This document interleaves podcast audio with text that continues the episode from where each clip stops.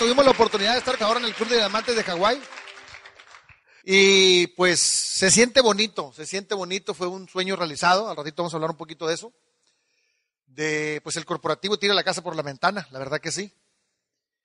Una semana en un resort que se llama el Gran Guayalea, que es de los cinco resorts más exclusivos de, de Hawái. Tuvimos la oportunidad de compartir con muchos diamantes ahí.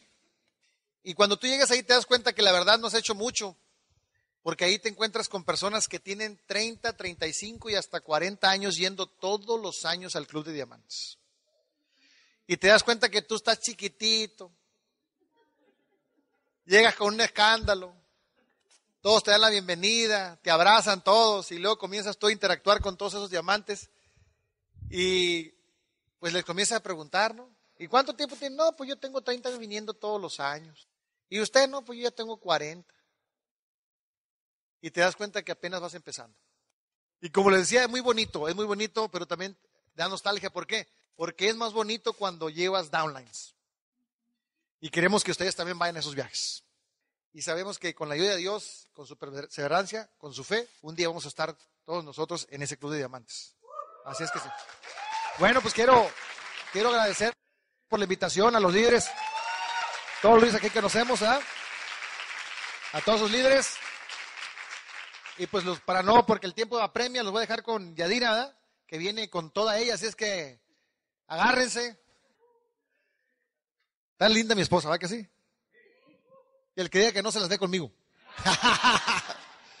no, este, ella va a platicar un poquito acerca de los básicos. Eh, Vamos a platicar un poquito ahorita acerca de lo que es el, soñar.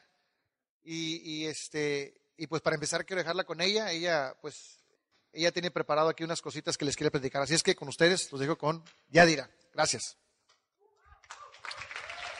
Gracias, gracias. Hola, ¿qué tal familia? ¿Cómo estamos? Qué gusto verles.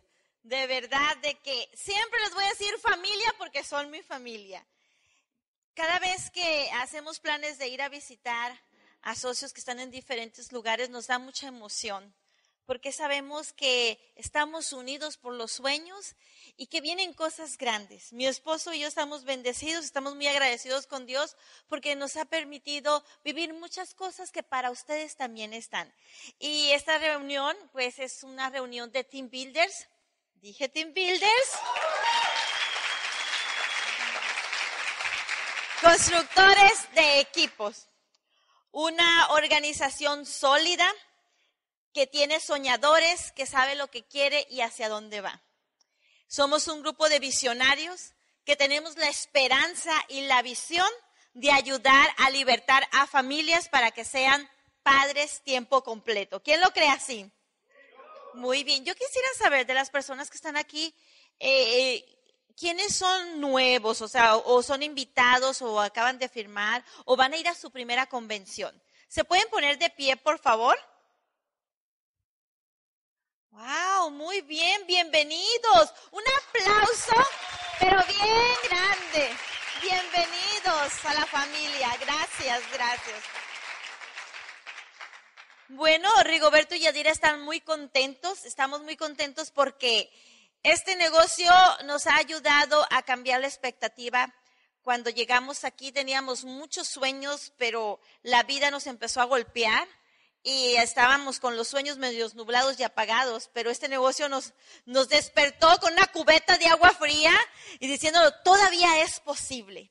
Así es qué bueno que estás aquí. Siéntete en casa. Nosotros somos tus, tu familia empresarial y vamos a ser amigos tuyos, vamos a celebrar tu éxito, te vamos a ayudar en los retos que tengas como empresario y te vas a dar cuenta que empiezas a ser parte de algo que es más que negocio. Esto es un proyecto de vida. Había una vez un muchacho que soñaba con tener muchas cosas quería darle un mejor estilo de vida a su familia y dijo, me voy a ir a Alaska, me voy a ir en busca de oro. Y se fue con unos amigos y dijeron, bueno, nos vamos a preparar, se llevaron su, comida, su ropa y, dijeron, vamos, a, vamos tres y vamos a hacer esto en serio y en grande.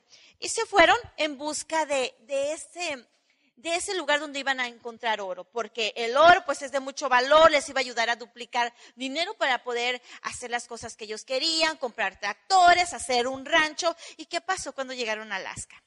El, el, el, tiempo, la inclemencia, o sea, fue algo muy duro para ellos. Yo estuve hace poco en, hace años estuve en Canadá y yo estaba que hasta se me congelaba el suspiro. Imagínense en Alaska. Eh, eh, empezaron a enfermarse, empezó a llover, empezó a caer nieve. A uno le dio neumonía y se murió. Y a otro le dio pulmonía y también y quedó uno. Él le decía, mira, lucha, lucha y le daba calor. Y dice, es que no, no puedo, no, no, es que ya no aguanto, ya no aguanto. Y quedó en el camino. Entonces esta persona dijo, no, yo tengo que salir adelante, porque yo vine por algo. Y yo sé que aquí en Alaska hay oro y yo me voy a llevar oro. Y empezó a nevar más y más y más. De repente se enfermó y, empezó a delirar, empezó a caminar en sentido contrario, olvidó sus, sus víveres, olvidó su cobija, su, su sleeping bag, y ya estaba en un momento delirando y decía, ya con sus labios partidos y secos, decía, me voy a morir, me muero, me muero. ¿No les ha pasado a ustedes que de repente dices, ay, ya es que no puedo, me muero? Y tú le dices a tu cerebro que te mueres y a veces te mueres y dices. Entonces, así estaba esta persona. Y dijo, ya, ya me doy por vencido y se quedó, pero dijo, no, yo no voy a morir aquí como estas personas, como mis compañeros, yo voy a seguir. Y él decidió caminar y caminar y por allá miró como algo que no se miraba bien, pero era como un bulto. Dice, es que ya no puedo, si de todas maneras me voy a morir, aquí me quedo. Pero miraba y decía ay, decía el otro pasito más. Y empezó a caminar y se dio cuenta que ese bulto era una cabaña abandonada. Y cuando él miró la cabaña abandonada y miró, dijo, allí quiero llegar. Y empezó a, dar pasos y pasos y pasos con hipotermia. Ya no, ya, ya no hallaba qué hacer con temperatura. Y tocó la puerta y no había nadie, pero pudo entrar. Y en esa cabaña había comida enlatada, había cobijas, había cosas que él necesitaba para sobrevivir. Y él dijo, ¿qué tal si yo hubiera tirado la toalla y me hubiera quedado en el camino como mis amigos? En esa cabaña encontró esperanza. La libertad de decir, ay, pues me voy a dormir con cobija o sin cobija, porque ya estaba cubierto, ya, había un techo. Con la oportunidad de preservarse para que su familia lo pudiera encontrar para estar a salvo para su familia. Y con la recompensa de saber de que él no se había rendido y que Dios había escuchado su oración de que no quería morir. Muchas veces nosotros llegamos a este país, probablemente no es Alaska, pero llegas y algunos amigos se regresan.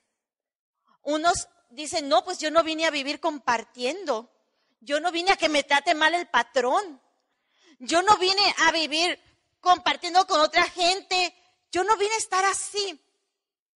Y se regresa. Y llegan a su país y cuando llegan a su país dicen, ay, está peor la cosa aquí. Y luego se vuelven a regresar.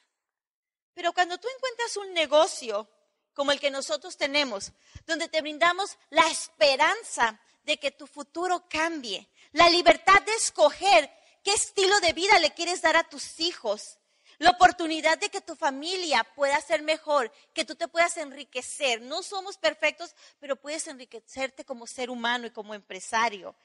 Y la recompensa de que cuando tú tienes un esfuerzo continuo haciendo este negocio va a llegar. En la vida, muchas veces, tú te levantas, te bañas o estás en tu casa y ves el espejo.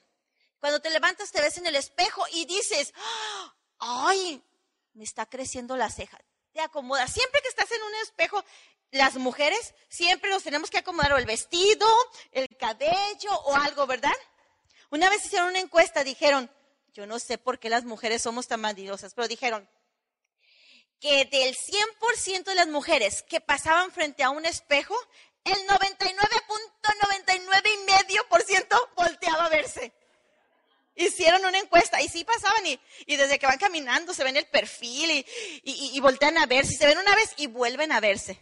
Siempre queremos arreglar algo en la vida, ¿no? Entonces, y los hombres también de repente se ven, ay, las espinillas. Se ves, ay, estoy muy delgado, voy a hacer pesas y empiezas a hacer pesas. La vida es un espejo.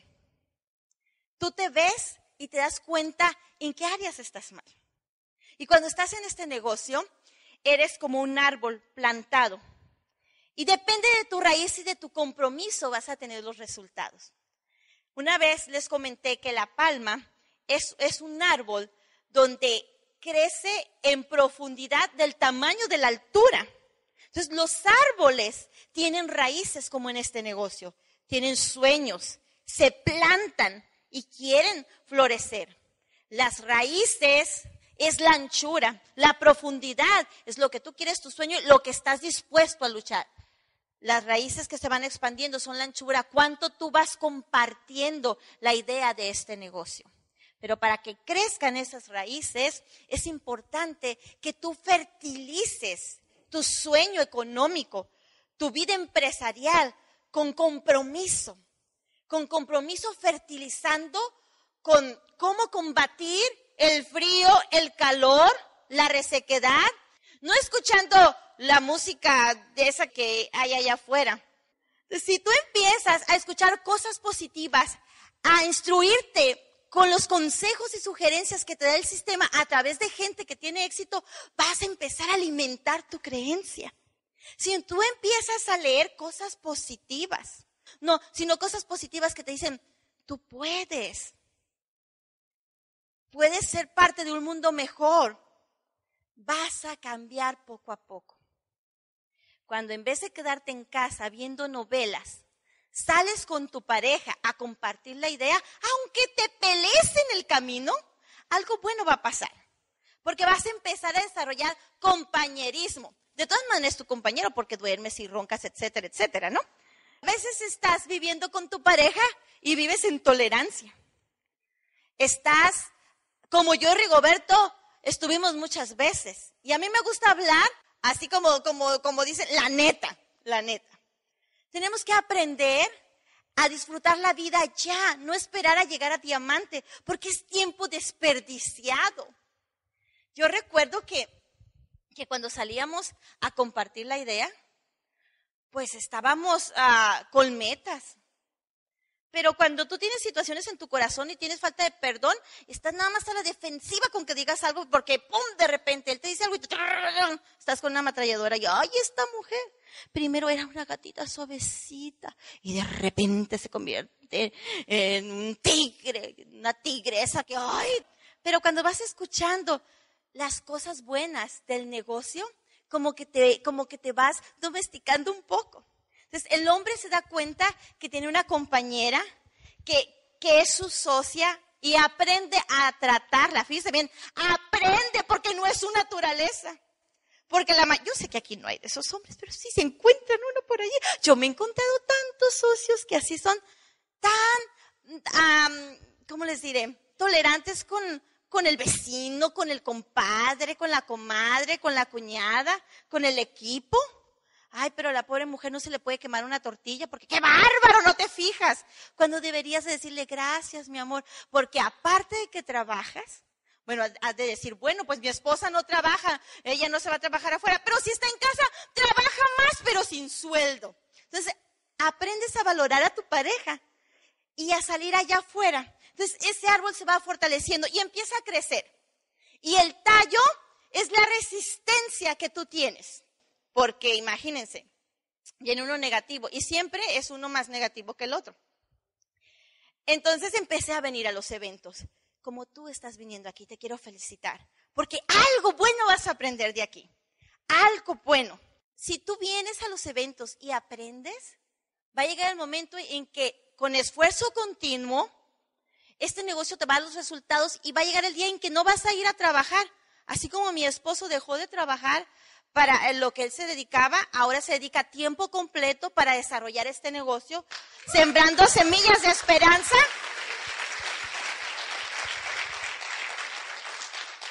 Y recuerdo que nos dijeron, ¿ustedes quieren hacer en serio este negocio? Sí, es importante, se les sugiere, es opcional. Se te sugiere que vayas a una convención. Y pues yo vivía en San Diego, y tenía que ir hasta Phoenix. Cuando me dijeron Phoenix, No, yo no puedo ir. Pero dije, bueno, aquí estoy en un riesgo también. Entonces vimos la manera, pudimos ir. Y cuando llegamos ahí, a ustedes que están por primera vez, que, que son invitados, la convención es un, es, un, es un evento donde tú puedes empezar a ver con los ojos de la fe, porque ves los resultados de gente que ya tiene tiempo desarrollando este negocio.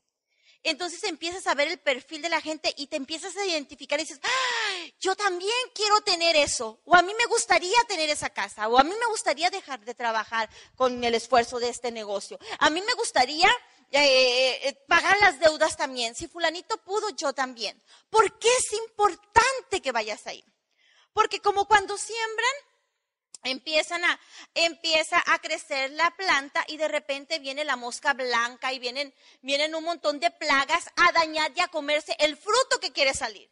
Pero cuando tú lo fertilizas, pues entonces ya, ya lo hiciste porque empiezas a ahuyentar. Entonces, la convención es ese fertilizante que te va, ese impermeable que te va a ayudar porque te espera, déjame decirte que eso no es fácil. Te espera retos probablemente tu familia te va a decir, ay, ¿a poco ya te envolvieron y antes haces ese negocio? Ay, no, yo tengo una amiga que hace años estuvo y se salió y no, no se sacó nada. Pues no se sacó nada porque no es lotería. Pero aquí, aquí los resultados te los da el esfuerzo continuo. Fíjense bien, no nada más es esfuerzo, sino es esfuerzo continuo. ¿Qué es?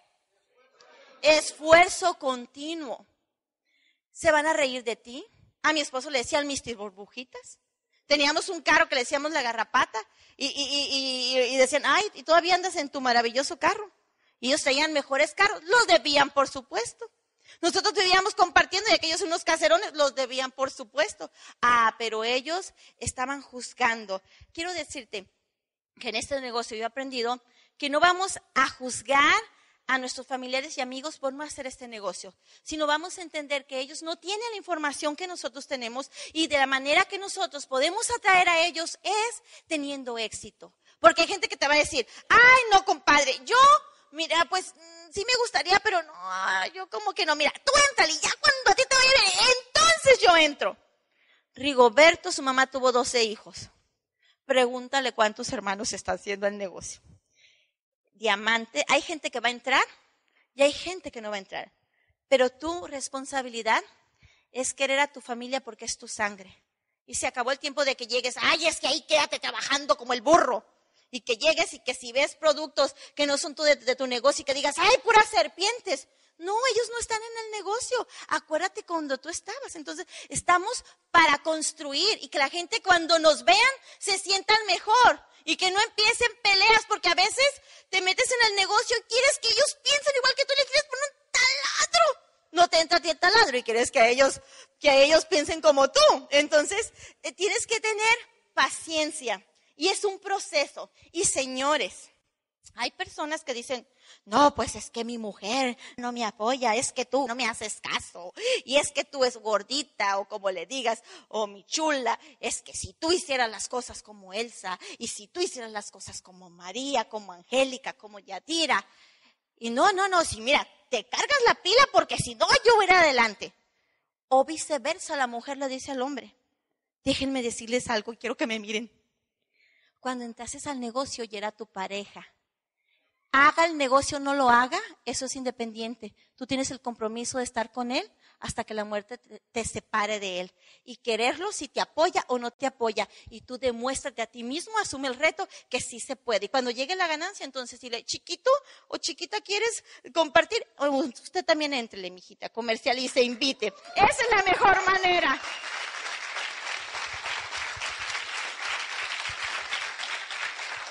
Sí, una vez oí que dijo, es que esta mujer no se mueve, es que no me ayuda. Si no, hazlo tú, no esperes que la mujer, o sea, se cargue la batería, cárgate tú. Entre más millas le metas al negocio, más tus sueños van a estar cerca. Y ustedes son los que van a disfrutar. Miren, cuando nosotros nos casamos, mi esposo y yo, no tuvimos luna de miel. Y gracias a que hemos tenido éxito en este negocio, hemos viajado. Y estoy muy agradecida con Dios y con el equipo. Y yo bendigo a la pareja que me brindó la oportunidad de este negocio, esté donde esté. Y a cada persona que de alguna manera contribuyó para que el negocio llegara a nuestras manos, también los agradezco. En este negocio tú desarrollas gratitud. Y hace dos días estábamos nosotros en Carolina del Norte y le estaba diciendo a mi esposo, Rigo, porque lo veo y digo yo, ay, qué guapo está mi tesoro. Lo veo, sí, se estaba arreglando. Le digo, eh, Rigo, quiero decirte algo. Sí, sí, mi hija se estaba rasurando. No, quiero que me mires, sí.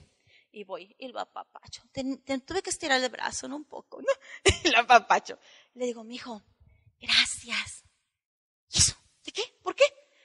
Porque eres el responsable de, de, del futuro económico de mi familia.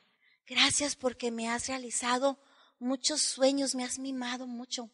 Gracias porque mis hijos están en escuelas privadas y en, eh, uno está en escuela cristiana y ellos tienen su departamento, manejan sus carros, no tienen problemas. Gracias porque mis padres no tienen necesidad porque me ayudas y podemos compartir de las bendiciones de este negocio. Y gracias porque me dejas estar en la ventana, allí en el, en el en el avión que aunque a veces te toca a ti me lo das. Y gracias porque me has comprado esto. Y gracias porque eres el responsable de la seguridad económica. Y gracias porque eres mi tesoro. Y ¿sabes qué? Dile a tu esposo gracias. Aunque tengas situaciones, aprende a ver lo bueno. A los hombres les gusta que le digan lo que valen. Enamórate, camina con tu esposo. Disfruta el camino yo te voy a dejar porque ya estoy, mira, aquí se va bien rápido el tiempo. Sí, como en Hawái, acabamos de venir del viaje de Hawái. Decía yo, mira la anda en Hawái, en un resort que Dios mío, estuve dándome eh, en, en un spa más grande, parecía yo una botanera porque en el medio estaba, ya ves cuando vas a los baby showers que, que, está el aderezo y que chips por acá y un montón de cosas, así estaba.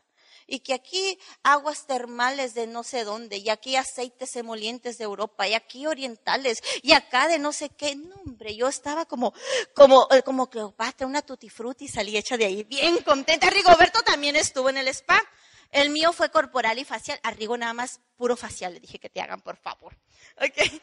Como nuevos. Y luego tantas cosas que hemos vivido, que hemos estado en Europa, en Canadá, mi esposo ha estado en Venezuela, hemos estado en Colombia, en México, Cancún. Como México no hay dos. Uy, estoy tan orgullosa. La gente, la calidad. Y he podido conocer esto gracias al negocio. Así es que muchachos, les esperan muchas cosas buenas. Capacítense, hagan equipo. Pónganse de acuerdo y vayan a esos lugares. Aquí van a aprender a administrar su dinero, van a aprender cuando ya tengan dinero de este negocio a cómo invertir ese dinero. Hemos aprendido muchísimas cosas, pero lo más importante que hemos aprendido, el valor de la familia. El valor de la familia. Mis hijos se me fueron a estudiar y los disfruté los últimos años porque dije quiero tener tiempo, dinero, porque ustedes vieron el video que yo vendía tamales eh, tuve una vida difícil, pero fíjense, de tamalera a diamante. De vivir compartiendo, tener casas y varias casas. Cada fin de mes yo me ponía triste porque teníamos que pagar para la renta. Y ahora cada mes estamos tan contentos porque colectamos el dinero de las rentas y tenemos una persona que nada más se encarga de, recolectar todo lo, de, todo lo de los bienes y raíces de las casas que tenemos. Y pues tenemos una persona que nos ayuda en la administración, en lo del sistema. Y, estoy, estoy bien contenta porque este negocio te da muchas cosas, pero lo que más me, me ha, impactado es lo que ha convertido a través de este negocio con el sistema. Que he consumido productos de calidad, que me siento, ya estoy en los 40.com, ahí pónganle ustedes el año que quieran, después de haber tenido cáncer y siete accidentes y haber estado en depresión y tantas cosas, me siento como de 15. Y más meses y meses y meses, tenemos los mejores productos.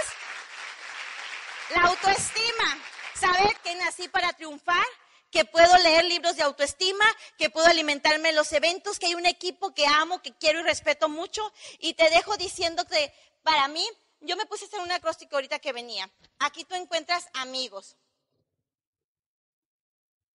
y amigos, para mí es que te ayudan a desarrollar una actitud positiva. Ellos te motivan, te ayudan a ganar, te convierten en una persona optimista, creen en ti. Vives tantos momentos tan lindos con ellos que empiezas a sonreír. Amigo, esa actitud es motivación, te inspiran a ser mejor, es inspiración. Aquí dice inspiración, ¿ok? Te ayudan a ganar, a ser optimista y a sonreír. Eso he encontrado en este equipo y estoy muy agradecida y quiero traer aquí con ustedes a una persona que yo admiro muchísimo, que he visto su cambio en este negocio y, estoy muy contenta de caminar con él porque hemos tenido retos, hemos crecido y sabemos que ustedes van a crecer. Espero y declaro un año en victoria, declaro que en este año va a haber gente libre, declaro que pronto va a haber mujeres que van a dejar su trabajo para dedicarse tiempo completo a este negocio, que van a ser mamás de tiempo completo, que van a hacer influencia en la educación, que van a estar con sus hijos, que vamos a tener una, una presencia hispana en este país, que no vamos a vivir del welfare, que no vamos a estar dependiendo del WIC, que llegamos aquí para ganar, que llegamos aquí para ser de bendición y que hay personas que son agradecidas con el equipo, con el negocio y con sus amigos. Los dejo con mi esposo, mi diamante, hoy mi amigo Rigoberto. Ha sido un placer estar con ustedes, los queremos mucho. Gracias. Tremendo. Bueno, campeones, pues es un placer estar una vez con ustedes. Y me informaron que los próximos diamantes de todo el mundo de Angway estaban aquí presentes. No sé si me mintieron. Excelente, excelente. Bueno, pues campeones, si pueden tomar su asiento, vamos a aprender un poquito. Vamos a aprender un poquito. Fíjense. Fíjense, le voy, a, contar con una historia. Primero voy a contar con una historia. ¿Ok? Una historia primero. Este, ¿quién sabe lo que es la esclavitud? Levanta la mano. ¿Qué es la esclavitud? La esclavitud, trabajo dice. La esclavitud simplemente es la privación de tu libertad. Y en este país, como en muchos países de, América, existía la esclavitud. Y fíjense que esta carta, esta carta que está ahí, fue firmada por la princesa Isabel I. Era una princesa que dominaba lo que, lo que era el imperio de Sudamérica. El segundo país más grande de América se llama Brasil. En Brasil había más de dos millones de esclavos. Y fíjense una cosa, cuando firma la, la, reina esa carta que está ahí, esa carta decía específicamente que por mandato de la reina la esclavitud estaba abolida. ¿Saben lo que es la palabra abolir? Abolir quiere decir que quitar, eliminar, acabar. Entonces, esa carta especificaba la abolición de la esclavitud en todo el territorio de Brasil. Entonces esa carta se comenzó a poner en las, en las haciendas de todos los hacendados de todo el país. ¿Qué creen que pasó al día siguiente? ¿Qué creen que pasó al día siguiente? No pasó nada. Los esclavos seguían siendo esclavos, seguían yendo a sus áreas de trabajo, seguían igual. No pasó absolutamente nada. No pasó nada. Al contrario, los esclavos extrañaban que el patrón ya no los golpeaba, que el patrón ya no los maltrataba, pero seguían ¿eh? yendo a su de trabajo, e inclusive hay, esclavos que decían, oye, vamos a trabajar más duro porque algo está raro está pasando, porque el patrón ya no nos trata mal. Había dos cosas por las cuales ellos seguían haciendo lo mismo. La primera se llamaba ignorancia. El esclavo no sabía leer. La primera, ignorancia. Entonces, la, la, princesa, al ver la situación que estaba pasando, lo que comenzó a hacer es que comenzó a mandar mensajeros donde de viva voz les comenzó a decir en las haciendas, esos mensajeros comenzamos a, recorrer todas las haciendas del país y decían, miren la carta, miren, aquí dice, yo sé que tú no sabes leer, pero aquí dice que tú eres libre, que tú eres libre, que tú eres libre, que tú eres libre. ¿Y qué crees que hacen los esclavos? Nada. Seguían yendo a su mismo área de trabajo, seguían exactamente lo mismo. La única situación que no pasaba era que el patrón no los golpeaba. La segunda situación por la cual seguían teniendo sus esclavos se llamaba miedo. Dos razones grandes y principales. La primera, ignorancia. La segunda, ¿qué crees que pasa hoy en día? Entonces fíjate, fíjate lo que, voy a, lo que voy a hablar aquí. Lo que voy a hablar aquí es de ocho activos que hacen tu negocio un negocio único. Sin embargo, este, e, este plan de negocio lo han visto millones de personas. Sin embargo, Muchas personas no entran en el negocio, número uno, por ignorancia. Ahora, ignorancia no quiere decir que sea la persona un bruto. ¿Me estoy explicando? Si tú, si tú, por ejemplo, te vas al diccionario y tú comienzas a, a, investigar lo que es la definición de ignorancia, quiere decir simplemente falta de información. Lo que pasa que nosotros eh, transgresamos el significado de lo que son muchas palabras en nuestro lenguaje y en nuestra cultura. Por ejemplo, la palabra humildad. No es que esa persona es muy humilde, no, la humildad no tiene nada que ver con la pobreza. Una persona puede ser caudalada abundantemente, sin embargo puede ser humilde. Y una persona puede vivir en la miseria, pero ser arrogante. ¿Me estoy explicando? Entonces, fíjate, ignorancia simplemente quiere decir falta de información. Entonces, muchas personas por falta de información, no entran ni hacen este tipo de negocios. Sin embargo, todos los grandes escritores, economistas, futuristas, todas las personas que tienen eh, la información y que estudian lo que vienen siendo las tendencias de los mercados, dicen que esta tendencia de mercado es la globalización de la era de la información. En estás en el mejor negocio a nivel mundial. Así de sencillo. Y eso se merece un aplauso, pero fuerte, fuerte, fuerte, fuerte. Entonces, fíjate, ¿de qué voy a hablar aquí yo? Voy a hablar de ocho, de ocho activos que hacen que tu negocio, las redes de mercadeo, sean un negocio único. Por dos razones. Número uno, para que tengas la información correcta. Y número dos, para que no te dé miedo cuando tú vayas afuera y te comiencen a aplastar. Afuera te van a comenzar a criticar, te van a comenzar a decir, te van a comenzar a malinformar, te van a comenzar a dar su opinión. ¿Y qué es lo que pasa? Que cuando tú no estás firme en lo que estás, entonces cualquier persona te tumba afuera.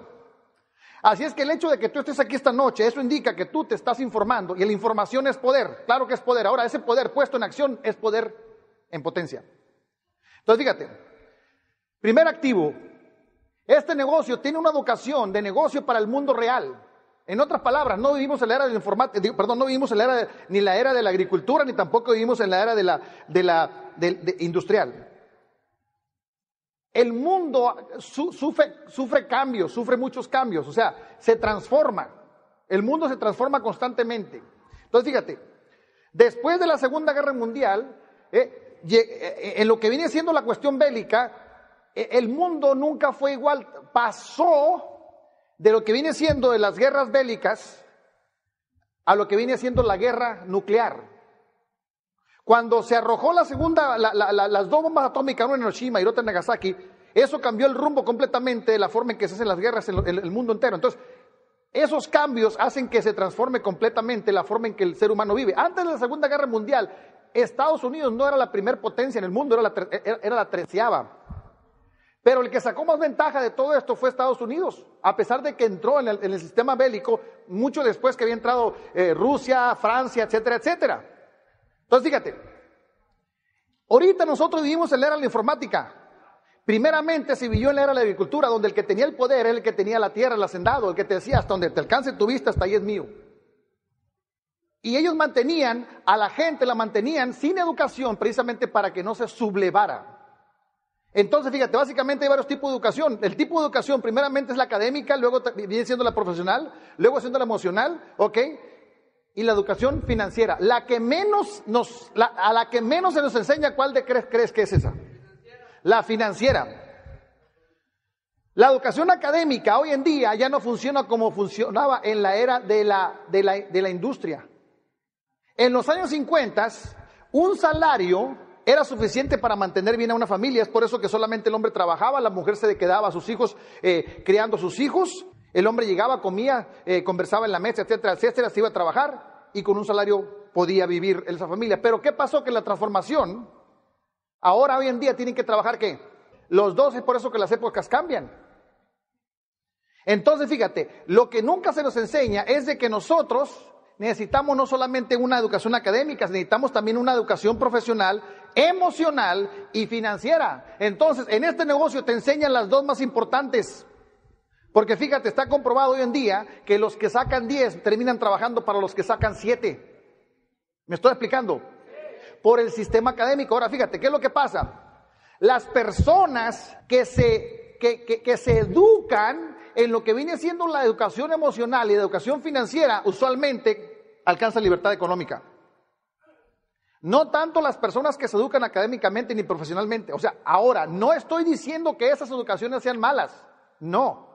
La diferencia entre la clase media y rica y la clase pobre es que el pobre y la clase media, el tipo de educación que le dan a sus hijos es, hijo mío, estudia mucho, métete en una compañía que sea estable para que seas el presidente de la compañía. El rico le dice, hijo mío, ve a la universidad, estudia mucho para que tengas tu propia empresa. Y eso simplemente es un nivel de pensamiento diferente. La clase media y la clase pobre educa de una forma mental diferente a los hijos que la clase rica. El pobre y la clase media, ¿eh? fíjate lo que dice. Dice, mi activo es mi casa. El rico dice, mi empresa es mi activo. ¿Eh? El pobre y la clase media dice, ahorrar es mi meta. El rico dice, invertir es mi meta. El pobre y la clase media dicen, el dinero ¿eh? es malo. El rico dice, el dinero te da opciones. ¿Me estoy explicando? Entonces es un tipo diferente de educación. Entonces nuestro negocio nos dan la educación emocional y también nos dan la educación financiera. ¿Por qué? Porque nuestro mundo no es el mismo mundo de hace 30, 40 años. Vivimos en una situación tan rápida que hace cuatro años no existían las tabletas. Hace 10 años no, no existían los smartphones. ¿Me estoy explicando? ¿Quién sabe qué van a inventar dentro de un año? Pero van a inventar otra cosa. Ahora, fíjate, otra cosa. Segundo activo importante, un camino importante y provechoso para tu desarrollo personal. Y esta es una situación muy grande que la mayoría de las personas que no entiende, un problema no puede ser resuelto en el mismo nivel de pensamiento en el cual fue creado. Eso lo dijo uno de los hombres considerados el genio del siglo XX que se llamaba Albert Einstein. Un hombre de la antigüedad que dejó unos, tres, cuatro libros, entre ellos de los libros que se llama Proverbios, que ha sido el consejo de millones de personas en todas las edades, él dijo, tal como piensa en su corazón, así es él. Él lo dijo, el hombre más rico de la faz de la tierra se llamaba Salomón. En otras palabras, tú no puedes tener abundancia con mentalidad de pobreza. Tú no puedes tener riqueza con mentalidad de escasez. Tú no puedes llegar a un punto si primeramente no sabes al punto en el cual vas a llegar. Para poder llegar a un punto, primeramente tienes que saber dónde estás parado. Y eso incluye, acá arriba, el coco pues. Nosotros tenemos la bendición, ese greñudo que está ahí no es igual que está allá. El greñudo que está ahí fue el que entró en el negocio. El que está enseguida de la mujer más hermosa del mundo, ¿ok? No es igual que el que está acá. O sea, el cascarón es el mismo, pero también el cascarón está diferente. ¿Me estoy explicando o no me estoy explicando? ¿Qué es lo que ha cambiado? El coco. El coco, no ha cambiado otra cosa más que el puro coco. Así de sencillo. Primeramente tú te conviertes, luego haces y luego eres. En otras palabras, ahí te va. Tú te conviertes, luego haces y luego tienes. En otras palabras, ahí te va. El que decide ser médico, ¿eh? se capacita como médico y luego vive más o menos como quién, como médico. El abogado se capacita en leyes y luego vive más o menos como quién. El mecánico que hace, se capacita en la mecánica y luego vive más o menos como quién. Como los mecánicos, ¿en qué te estás capacitando tú? Te estás capacitando para tener libertad financiera. Entonces aprendes lo que, lo que aprendieron los que tienen libertad financiera y luego tú vives. Es muy sencillo entender la frase, campeones, es muy sencillo entender la fórmula. Es muy sencillo. Entonces aquí tú tienes un camino, o sea, el segundo activo es un camino de provechoso para un desarrollo personal en todas las áreas. Ahora, fíjate, ahí te va. Tercer activo, muy rápido. Un equipo mentor que te anime a realizar tus sueños y tus metas. ¿Ok?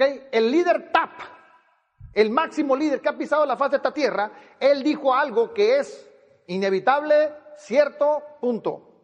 Un ciego no puede guiar a otro ciego, porque los dos caen en el mismo hoyo. En otras palabras, fíjate, ¿cuáles son las conversaciones de las personas que te rodean? ¿En qué está enfocada? Tú te puedes dar cuenta que la mayoría de las personas que no están haciendo este negocio se la pasan solamente quejándote. ¿Qué más? ¿Criticando? Hello. ¿Qué dice el libro de cómo ganar amigos? Capítulo primero. No critique, no condene Y eso es precisamente lo que pasan haciendo la mayoría de las personas con las cuales tú te rodeas que no están en este negocio. Solamente pon atención con el oído. No critique, no condene, no se queje. Vinimos de un mundo caído.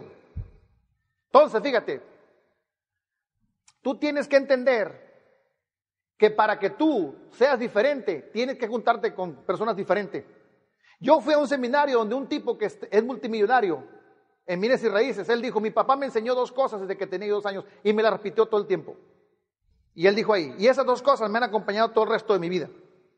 Dijo, número uno, mi papá me decía, desde que yo tenía dos años, mi papá me decía, mira, mi hijo, Dios te ama incondicionalmente de lo que tú hagas o pienses. Número uno. Número dos, yo también te amo incondicionalmente de lo que tú hagas o pienses. Y número tres, no hagas lo que las masas hacen. ¿Te imaginas lo sencillo que es eso? Tres cosas. No hagas lo que las masas hacen. La pregunta es, ¿con quién te juntas? Dice que con lobos anda. Le salen pelos. Entonces tú tienes que entender que para que tú tengas resultados diferentes vas a, que, vas a tener que dejar ciertas amistades. Una cosa es que tú las ames, las respetes y las quieras y otra cosa es que te juntes con ellas. Ahí te va, ¿por qué? Porque te están contaminando. Y siempre está comprobado a través de la historia de toda la humanidad. Lo negativo es más fuerte que lo positivo. El que me escuche, dos aplausos. bueno, entonces, fíjate la importancia. Imagínate que tú estás en la mesa comiendo con tu señora y con tus hijos y que llega un hermano y agarra con un tambo de basura y te avienta la basura en la mesa. ¿Tú qué harías? Está bien, hermano, no te preocupes, eres mi hermano. ¿Eso harías? ¿O te levantes y le dices qué ondas, qué traes? ¿Sí o no? ¿Qué es más importante, la mesa de tu casa o la mente? ¿Tu mente o tu mesa? Pues entonces no dejes que nadie te meta basura acá en la cabeza, que este negocio es una porquería que no sirve, que te están piñando, que es esto, bla, bla, bla. No permitas eso. No lo permitas. Ok. Ahí te va. Cuarto activo, el poder de crear tu propia red de negocios. Eso hay mucha gente que no lo entiende, que ya tiene tiempo en el negocio. Gente que entra a este negocio y no entiende ese concepto. Cuarto activo, un, o sea, el poder de crear tu propia red de negocios. La clase media y pobre busca empleo o autoempleo.